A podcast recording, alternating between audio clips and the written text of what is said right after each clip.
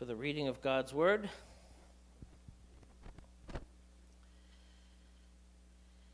And as we read God's Word, pray for Kyle, because this will be an interesting one for him to preach on.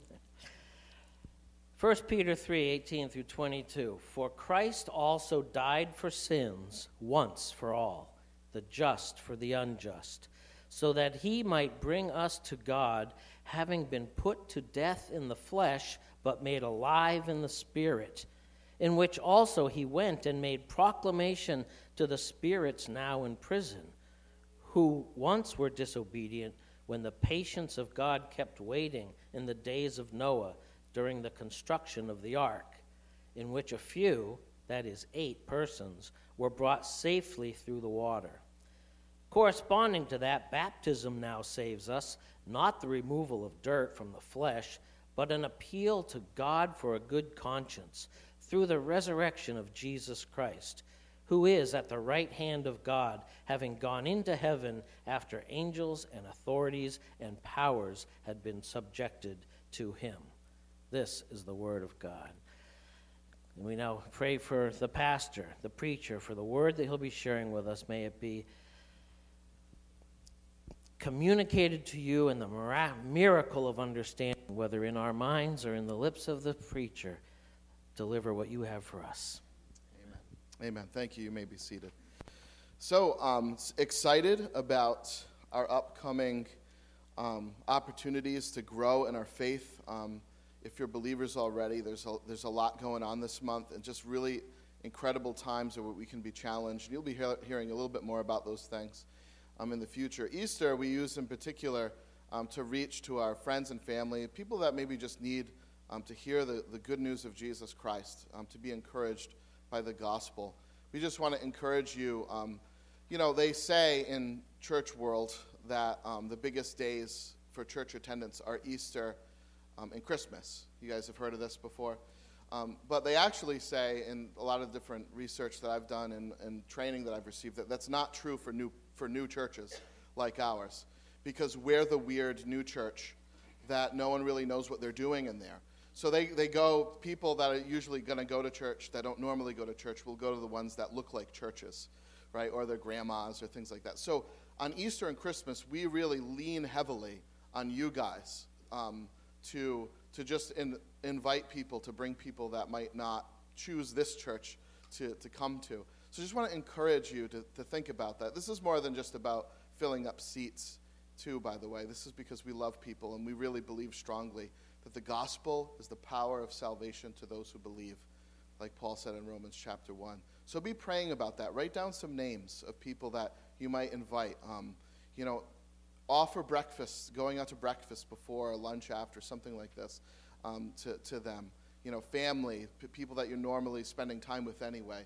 Consider them during this time. But yeah, as um, um, Joe was mentioning, um, we're in a passage of Scripture this morning that if you're not a, if you're not a Christian might seem a little kind of spooky.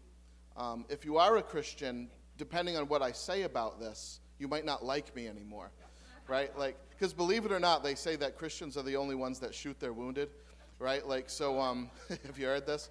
Um, but let's not do that to me, okay, this morning. Give me, give, me patience if you don't like how I interpret this passage. But let's just go, let's dive in. Um, have you ever had uh, an, a police escort in your life? Raise your hand, right? In a good way, not like you were arrested or they're bringing you to jail. I mean, like in a good way. You got a police escort some years ago, I attended the funeral of an old friend. His name was Mike um, Butho. Actually, if you go down to that new bridge, it's not, I guess it's not that new anymore in Somerset, there's a, there's a walking path, and I think there's a plaque on that path in his honor.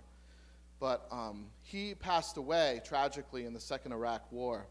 And a couple of years ago, not, not a couple of years, this was many years ago now, maybe like 10 years ago, um, there was a funeral for him, and a funeral which I attended. Maybe even some of you attended as well, because um, some of us have similar church backgrounds. I pulled up to the church that day, and was just really inspired um, and in awe of what I saw. Because when I pulled in, um, I saw what seemed to be hundreds of cars. Um, and most of these people didn't even know Michael, just, but they were there to honor his memory and his sacrifice. um, because of um, um, he lost his life for his country. So there seemed to be just hundreds of cars. But, but to me, what was even more impressive than that was not so much how many people went out to honor him, but was the literally what seemed to be at least 100 motorcycles um, off in the distance, um, just parked with all the bikers sitting on the bikes, and them and all the police cars that were present that day. I, I, pulled in and I just kind of was, I was wondering at this. Who are these people? Um, these bikers, no doubt, did not know Michael at all. And uh, the police, of course, didn't know him either. None of them went into the funeral either. They just stayed outside and they sat on their bikes. How many people have ever experienced something like this in their life at a military funeral? they were basically there for two reasons respect and security. Um, because believe it or not, unfortunately, in our world, there are people that will protest military funerals. So these bikers were there to make sure that that didn't happen. They stayed out on the peripheral to make sure that no uh, troublemakers came in at a very difficult time for their family um, who suffered that loss. So when the, church, the, the church service was over, we all got in our cars and we headed to um, the, the gravesite in the processional, as I'm sure you're all familiar with. at the front of the processional was this parade of police cars. And at, and at, the, rever- at the end of the processional was these bikers and more police cars. They were sort of flanking everybody in this processional to escort them to the, the gravesite. So we continued down the line being escorted by this um, incredible sight. Um, and when we were en route, almost no traffic laws applied.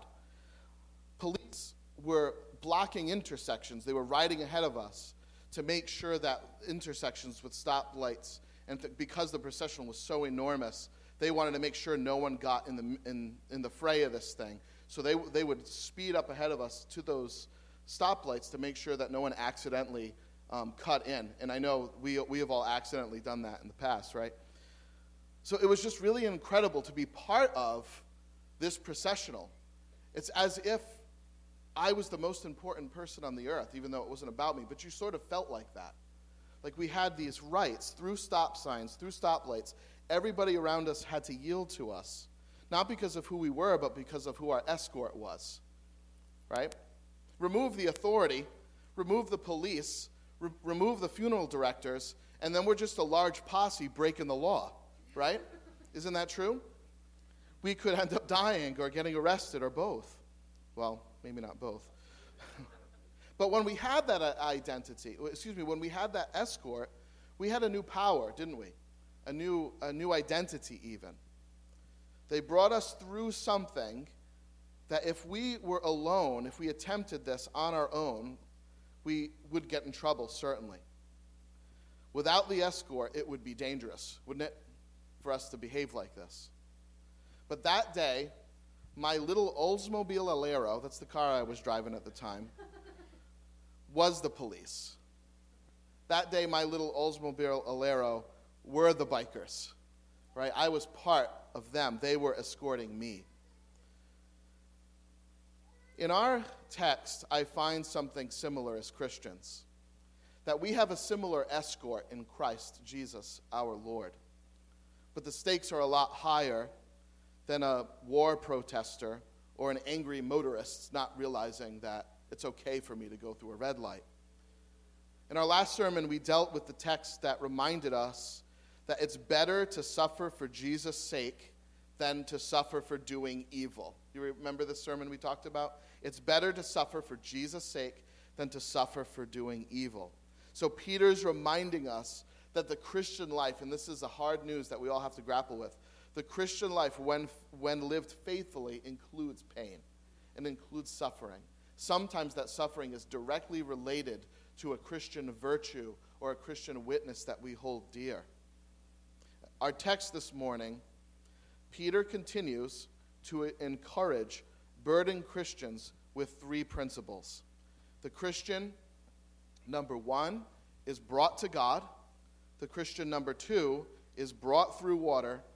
And the Christian number three is brought to glory. They're brought to God, brought through water, brought to glory. Underline brought.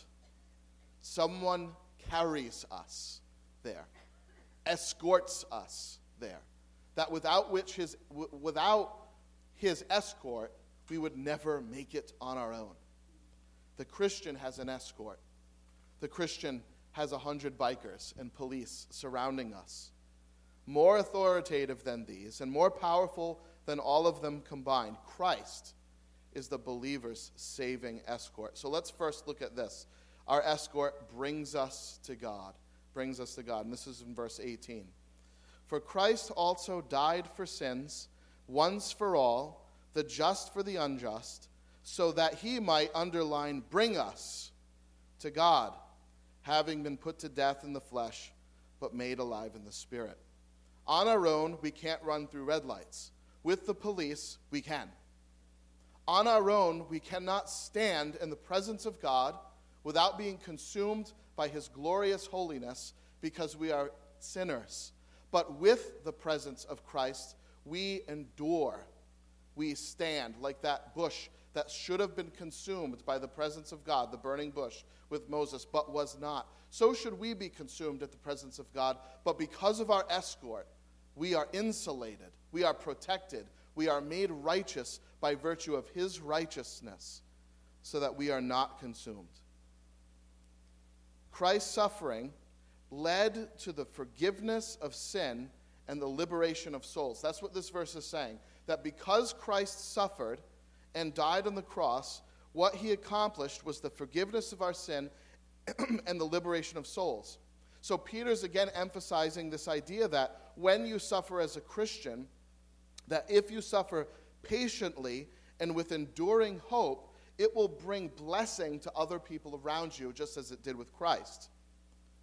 They will be, if you recall this passage we studied last week, they will be ashamed. These are the people slandering um, the, the Christians or Christ or the like. They will be ashamed of their unjust injury, just like the Roman soldier was, and just like Saul was at the stoning of Stephen. When he stood by the cloaks, he saw his patient endurance of suffering, and it led Saul to faith in Jesus Christ. So, our prototype of this, the model of suffering for the cause of others, patiently and enduring, is Jesus Christ himself. He is the model for all other Christian, Christ followers enduring pain. So, when you're going through suffering as a Christian, perhaps even because of your faith, we, we must look to Christ. We must remember what he did for us, because therein is our power. And the model of Christ that's given here in verse 18 gives us a short form, like, like a concentrate juice. You guys know when you, you have to mix juice with water, otherwise it would be way too powerful. The, verse 18 is like packed with why Jesus died for us, why Jesus died for people. so, what we have here in short form is an explanation of what scholars and theologians, Bible students over the years have called the atonement. It's a fancy $100 word that you can use to impress your friends. But, but this, this, is, this is describing the atonement of Jesus Christ. That is what was happening when Jesus died on the cross. Why did he die on the cross? And what was accomplished at his death? So, in the short verse, we see a few different things, don't we? Verse 18. He died for sins, right? For Christ also died for sins. It doesn't say because of an injustice. It doesn't say because the Romans were jerks, and that, right? It doesn't say any of this. He died for sins, for our sins. He died for sins. What, is, what else does it say, though? He died for sins once and for all. We're going to get to this in a moment. He is innocent and just, died for the guilty and for the unjust. Not friends. He wasn't dying to rescue some innocent person, he was dying to rescue his enemies. Amazing. He died, we also read in verse 18, so that the dead would have life and that we would be brought to God. So here we have in this one quick verse an incredible statement of what Jesus did at the cross of Christ for us. The death of Jesus was an atonement. That means it made us one with God should you put faith in Jesus Christ. He was paying a debt. This is what the atonement basically means that Jesus was paying the debt of sinners that they owed because God is righteous, that they owed to God. You know, um, if you read Psalm chapter 7, it's a very hard psalm to read. It's really not the American version of Jesus or God. It's a very difficult passage to read. It makes clear something that it says in Psalm chapter 7, and this is sobering God is angry with the sinner every day. That's not the God we talk about nowadays, is it? He loves us all. He'll take us anyway. That's how we talk about God. But w- when you read Psalm chapter 7, he whets his sword because God is a righteous judge. That's a tough one. You know, can I just say this right off the bat? If your God, I've said this before, but, but if your God always agrees with you, then you don't have a God. You have you.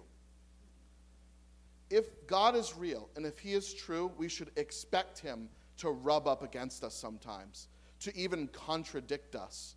Because otherwise, we'd just have a God in our own making we would just basically be claiming that I'm God because everything that I'm saying is who He is. He should rub us the wrong way. So if He's real, we should expect that, is my point. And that's what we have happening all over the Bible. You know, and by the way, to add, to add, to really make this real, um, we have to remember that Jesus Christ is said to be God in the flesh, that He is the Son of God who always was and always will be. So Jesus is God according to Scripture. He took on flesh to die for sin, but he always was and always will be. Jesus is God in the flesh. So that puts Psalm 7 into a little bit of a more sobering context. context. Jesus is angry with the sinner every day. Jesus. Because I, I kind of feel like that's important because we have sometimes this habit of making God the mad one and Jesus the happy one, right? Jesus is the loving one who's trying to settle down a ticked off dad, right? Like we have this idea that that's how it works, but that's not how it works, friends. This gets better, though, so don't walk out yet. Romans makes plain, Romans chapters 1, and 2, 1 through 3, makes plain that the wages of sin is death. The wages of sin is death. That God is not mocked, that there is a consequence. But the free gift of God is eternal life. Friends, when Jesus died, he was satisfying the justice of God, the righteousness of God. God could not accept us into his loving presence unless sin was paid for. He could not just look it over. Oh, and what a wonderful principle we have to add to this that Jesus died once once. It's not continued, like so paying for sin happened one time in Christ. It's not continued in purgatory, this kind of payment for sin. We don't partner in the forgiveness of our own sin when we break bread through communion. That's not what's happening. Jesus Christ died once, and that death was sufficient to cover and remove every single sin, past, present, and future, to declare you righteous and innocent. It is as if you have always, in Christ, made the right decision. Can you picture that in your minds? I, I mean, I, I have a, um, a story of my life that much of which I wonder wh- why did I do such a thing? Things I'm ashamed of. But in, in, in the economy of God's grace, it's as, av- as if in that moment I made the right choice and not the wrong one. Isn't that incredible? It's gone, it's paid for. And you are declared righteous in God. You know, Hebrews 9 makes this plain. Christ's sacrifice was perfect and final and therefore unrepeatable. We can't repeat it. We're not repeating it right now. We're not partnering with the death of Christ to, to cleanse us from all of our unrighteousness. It was done. Hebrews, a, a place in the New Testament, makes this plain. Nor did he enter heaven to offer himself again and again. It's talking about Christ. go, presenting the sacrifice to God the Father in heaven. He did not do this again and again, the way like the, the, the priest did in the Old Testament, enters the holy place or the tabernacle every year with the blood of lambs. Otherwise, Christ would have to suffer many times since the creation of the world, but he appeared once for all at the culmination of the ages to do away with sin by his sacrifice. Once for all and finally. So, you know what that means? Oh, this is great news. If you're in Christ, the work is finished, it's done. You are His, you are adopted, and all of, all of your demonstration of good works and praise and prayer and, and intimacy with God is not to earn His favor, it's because you already have it. Isn't that great? You already have it. The innocent one, we, we just mentioned that, the friend of God, took the place of the guilty one. Insert our names.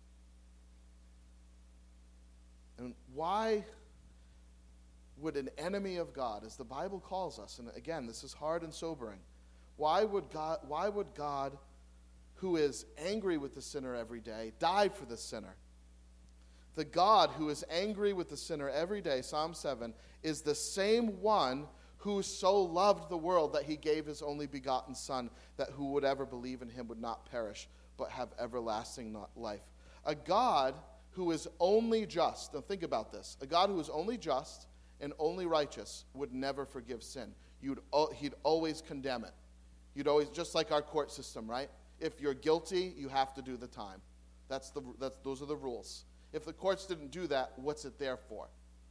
If it was like, oh no, that's all right, you can go. I just decided, you know, it's okay this time. Right? That's not why they're there. They're, they're there to uphold justice. We expect them to do that. We want them to do that. If God was only justice, we would never be forgiven. But, friends, if God is only love, then the, the wicked freedom that we demonstrate so frequently throughout our lives and throughout human history would go without check, would go without consequence. We don't want that either, right? You see, friends, the God we want, if we're really honest, is a God who is love and a God who is just. We, we have to have both because otherwise sin reigns or we are hopeless. You see, Jesus Christ came because God is just and love. He took the justice of God and demonstrated loving forgiveness should you simply come to Him in repentant faith. Isn't that great? The same God forgives our sin, crucifies our flesh, breathes life to our spirit. Salvation isn't simply the assurance of heaven, the place, it's the assurance of new life, both now and then. The lost are found, the sinner is sanctified, that is made like Jesus. And all of this through suffering. See, the point Peter is trying to make here is that look at what was accomplished when Christ suffered for us. Look what he did for us. In the same way, when we are patient and we endure the suffering that is the result of persecution for our faith, it is to the salvation and blessing of those around us. That's the conclusion. That's the life it gives. That's the power in it. Amen? So Christ is the believer's saving escort to God the Father. But number two, he brings us through the waters. So Christ is the believer's saving escort to God and he brings us through the waters. And we see this in verses 19 through 20. It says this again In which also he went and made proclamation to the, to the spirits now in prison, who once were disobedient when the patience of God kept waiting in the days of Noah during the construction of the ark, in which a few, that is, eight persons, were brought safely, there's that escort, brought safely through the waters. Now, this is a passage of Scripture that has confused theologians throughout church history. There have been many different interpretations about um, what Bible scholars think this means. So the, the, the passage is quite baffling. And if you, if you read it, you might be kind of curious what, what it's talking about here and why it's important. Let me just give you a little bit of background. You all know the story of Noah, right? It's bringing up Noah. It's bringing up people who were rebellious towards Noah, and because of that, were condemned, right? And it says that at the preach that Christ um, preached.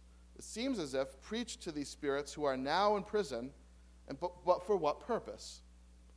So there, there are many different understandings of this. Martin Luther, actually, he was the great reformer of the 1500s. He wrote, I don't, he wrote really honestly, I like this guy for this.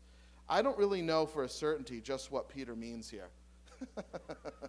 Thanks, that's helpful, Martin. Um, but if you kind of comb through different scholars throughout church history, you're going to know a lot of different, they land a lot of different places on what they think this passage means. I want to simply explain to you what I think it means. Um, and I'm going to get into some variants of this um, as we continue. But let me just kind of tell you what I think this means. And we're going to put this up on the slide so you can read this, read along with me. Here's how I would paraphrase this or explain it Jesus, in spirit, spoke through Noah. And he preached to those who were then disobedient to that preaching, whose spirits now are in prison. During this preaching, God patiently waited and gave opportunity for anyone to respond in repentance, at which only a few, eight in total, responded and were brought safely through the floodwaters. Now, you might be a little confused at what I'm saying here, but maybe it will make more sense if I explain to you some other ideas of what this passage means. Some people have suggested that when Jesus died and was put in the grave, his spirit at that time went to a place of hell or Hades or suffering. So, people who had already died, Jesus went to them and spoke to them a message, preached to them. Right? These are the same, what Scripture refers to as the spirits in prison the same pr- spirits who were disobedient um, when the presence of God kept waiting in the days of Noah. Okay? So, for some reason, after Jesus died, this is what some people think. Um, after Jesus died, his spirit went to hell to proclaim victory to the spirits in prison. Now, who are the spirits? Well, some people claim they were simply disobedient people. Some people claim they were angels who didn't keep their proper place. There's, like, again, there's a lot of different ideas and other passages that seem to support them as well. But I take this passage to mean that Christ, in spirit, spoke through Noah, not at the time of his death or when he died or after he ascended, but at the time, because Christ is without beginning or ending, at the time, the Son of God, because he is God, his spirit spoke through Noah to call people to repentance. Okay? That's what I see this as saying. It seems more likely that Peter's saying this here, and I want to explain to you why I, I draw this conclusion. Okay, and then we're going to get to why it's important for some of you who are like, why are we even talking about this? So let, us get to this. Okay, um, number one, angels are not said to have disobeyed during the building of the ark. Okay, um, the, the, this text is very specific here. They disobeyed during the building of the ark. The Bible doesn't say that angels disobey. The Bible talks about disobedient angels. They're called fallen angels. Okay? Um, there's different ideas about when they fell um, and how they demonstrate, uh, and after they fell, when they maybe had like heightened parts of resistance towards God's will, but it wasn't during the building of the ark. The Bible says that mankind came up against Noah during the building of the ark. So that's the first reason I don't think that Jesus um, is, that this is a reference to angels. Spirits in Scripture can refer to men or angels. Okay? So it's really not clear by the word spirits alone. We can't just assume that the word spirits means like some kind of demon or an angel or anything like this. So, so again, number one, angels are not said to have disobeyed during the building of the ark. Number two, the preaching that Noah was doing was for the purpose of repentance. And here's how, why I think that it's because it says that God waited patiently after this preaching. Well, what's he waiting for? My assumption is that he is waiting for a response from the hearer, right? He's waiting for a response from the hearer. Fallen angels are never offered the opportunity in Scripture to repent. So we can't, that's off the, for me, that's off the table. It can't be angels. The Bible is also clear that there is no second chance for humanity after life.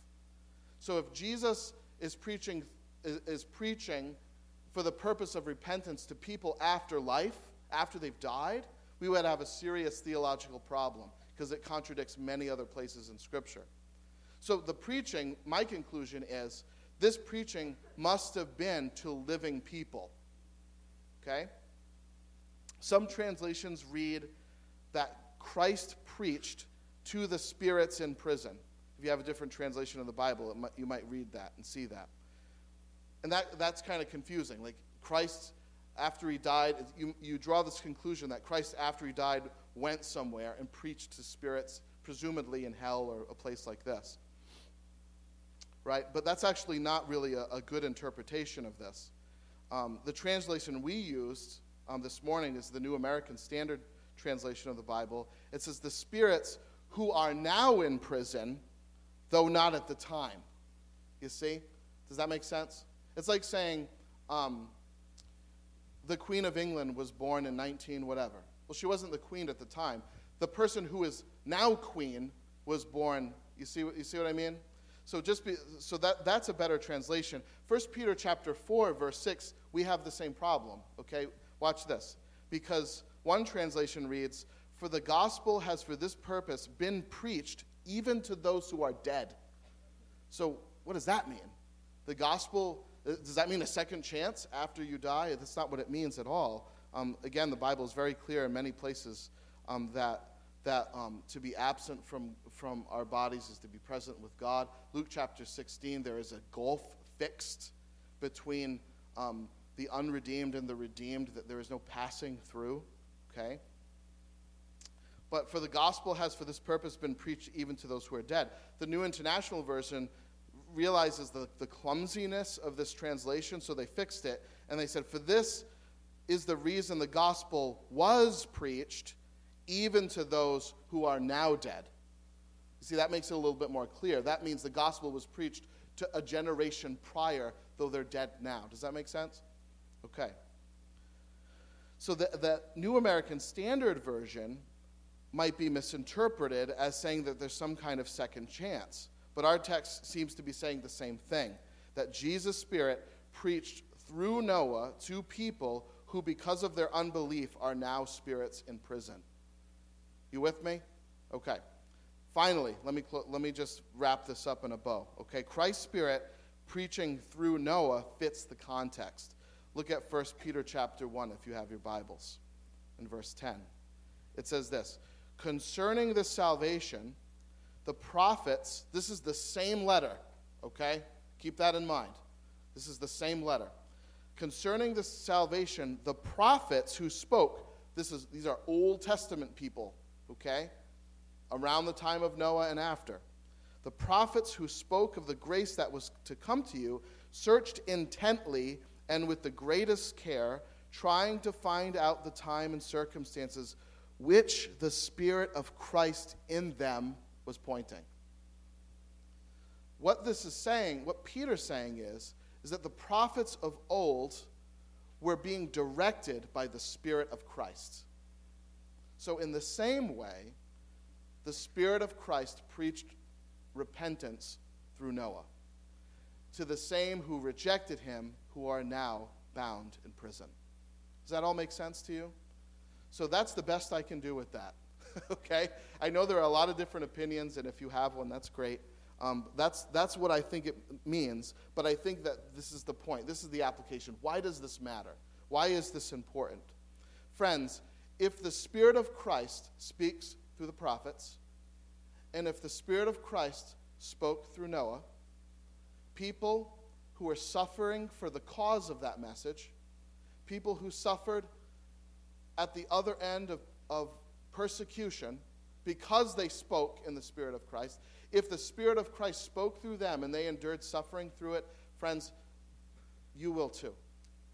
The Spirit of Christ speaks through you when you open your mouth and proclaim the good news of Jesus Christ. And whatever else might result, the Lord is with you.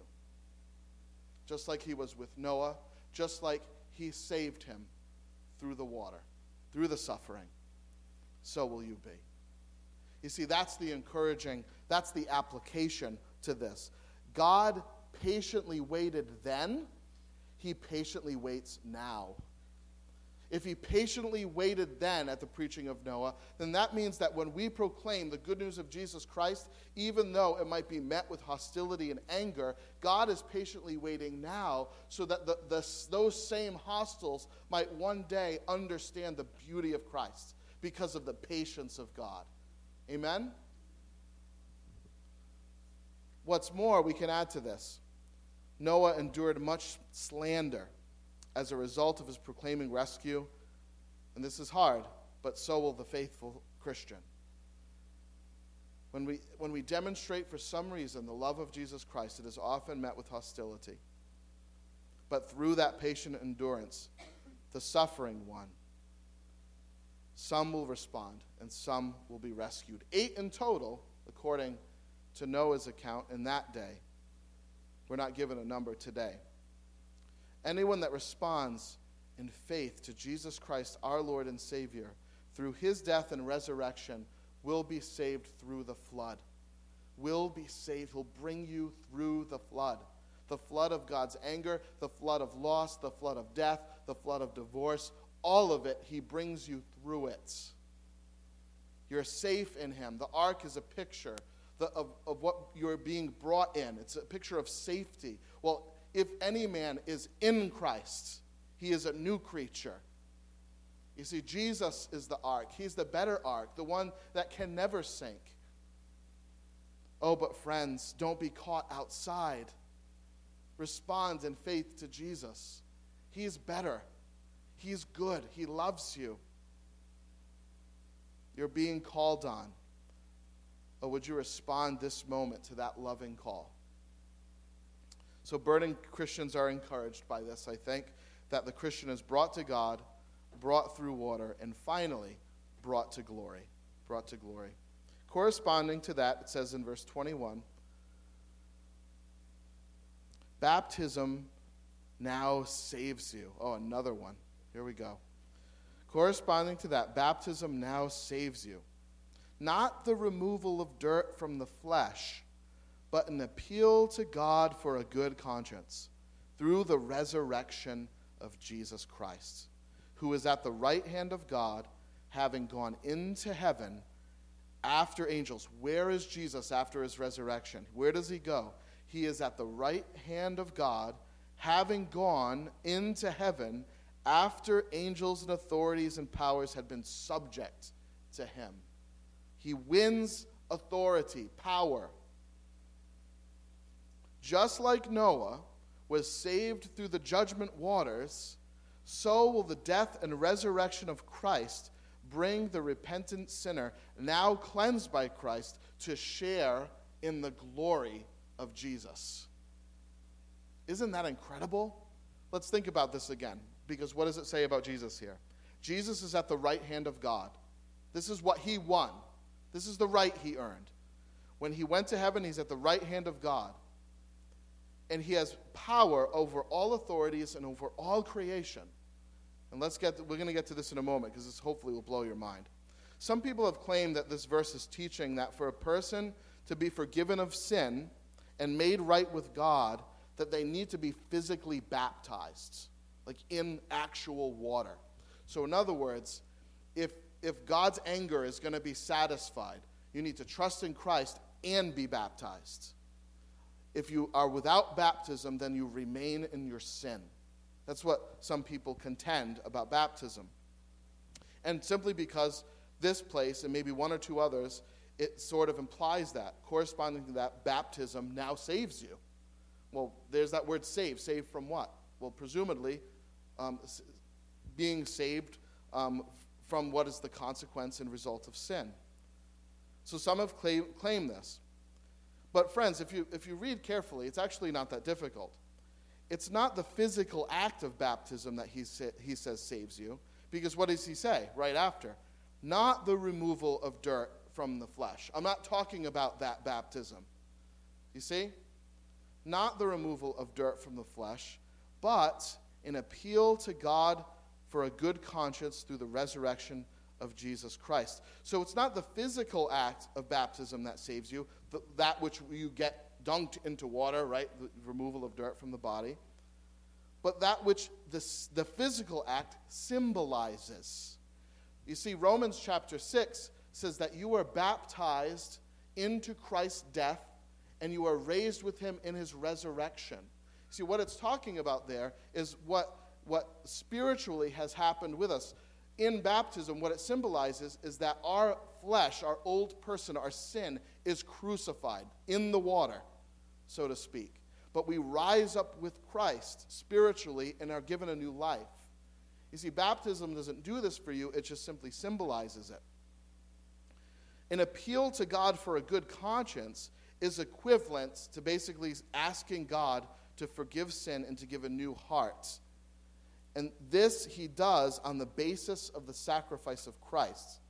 And that's our assurance, by the way, that all of our sin is gone forever. And we now stand in right relationship with God. Listen to Hebrews 9, because it basically says the same thing. How much more will the blood of Christ? What's the blood of Christ? His death for us in our place. Right? That's satis- presumably satisfying the anger of God for our sin. He's paying for it. How much more will the blood of Christ, who through the eternal Spirit offered himself without blemish to God, cleanse your conscience from dead works to serve the living God? See, in this passage, it's saying what cleanses our conscience? The sacrifice of Christ. In the other passage, it seems to be saying baptism, but it's not. It's saying that what baptism symbolizes, which is the death and resurrection of Jesus. Does that make sense?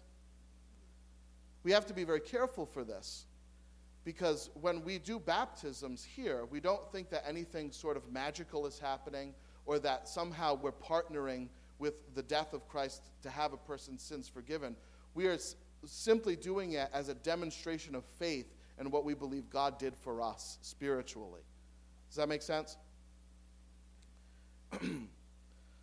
through our co crucifixion and co resurrection, if you put your faith in Jesus, it's as if you died and you were resurrected. That's what I mean by co crucifixion, and that's in Romans chapter 6. Through our co crucifixion and co resurrection with Christ, on the basis of faith, you put faith in this and it happens, we're brought through the, the flood and we share in the rewards Christ won. That's what this passage is saying who is at the right hand of God, having gone into heaven after angels and authorities, powers have been subjected to him. Friends, Jesus Christ, right now, the Bible attests that after his resurrection, he ascended into heaven.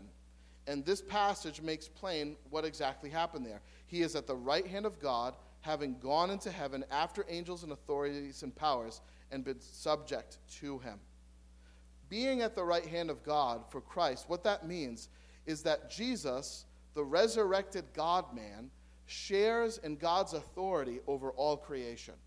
That's what it means to be at his right hand. He said, Didn't he have that? Wasn't he God before? Yes. But do you realize that you and I were supposed to have that too? We were supposed to be the governors of the earth, to rule over the earth, to subdue it. That's what God told Adam and Eve.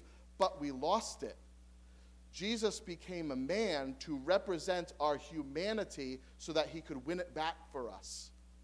So, for the first time, a man, the God man, sat down at the right hand of Christ, winning back for us what we always should have had to begin with. That is to reign over God's creation under his power. Isn't that incredible? And, friends, when you're in Christ, that's what you have. Listen to some of these passages that talk about this further. 1 Thessalonians chapter 4. Then, is talking about Christians here. We who are alive and remain until the coming of Christ, the Bible teaches Jesus is coming back. When Jesus comes back, this is what the Bible says. We who are alive will be caught up together with them in the clouds. We will not die to meet the Lord in the air. So shall we always be with the Lord on his side. So Jesus is on the right hand of God, and we are on the right hand of Christ. Revelation chapter 2 He who overcomes and he who keeps my deeds until the end, to him I will give authority over the nations. That's believers in Christ now because we're in Christ. Christ won that.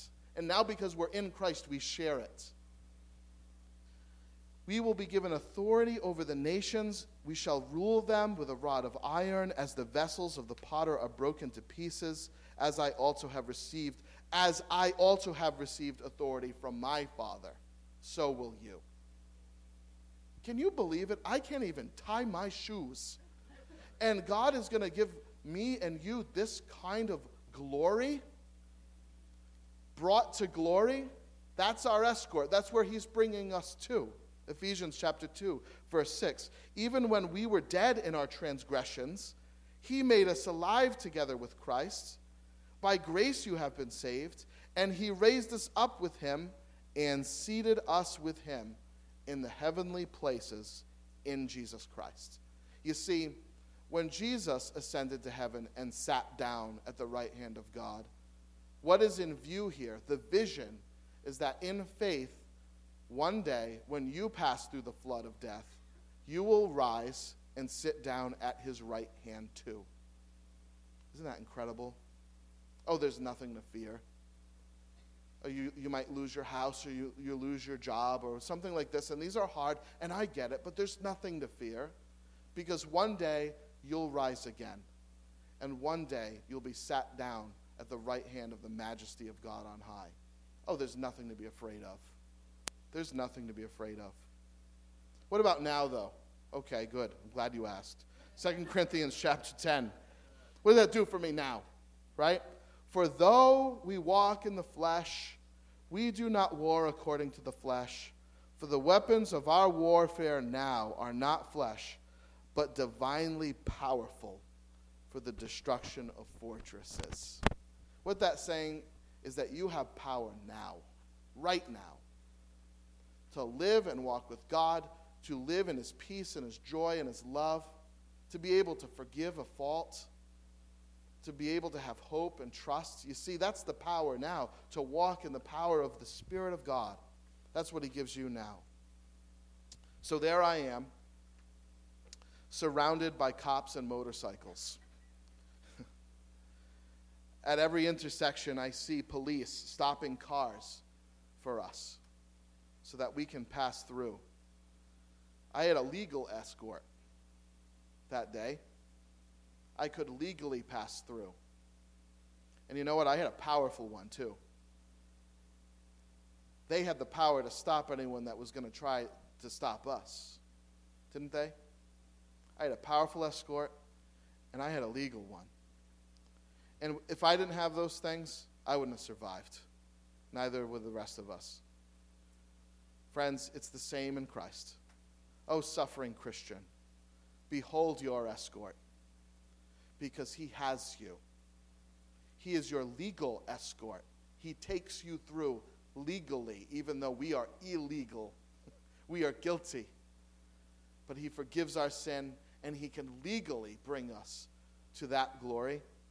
He holds our hands, he escorts us through dark valleys and through difficult times. His Spirit is with you. Every time you speak for Him, the Spirit of Christ is with you, just like He was with Noah, just like He was with prophet, the prophets. You are not alone. Isn't that great? And one day, He'll come with clouds.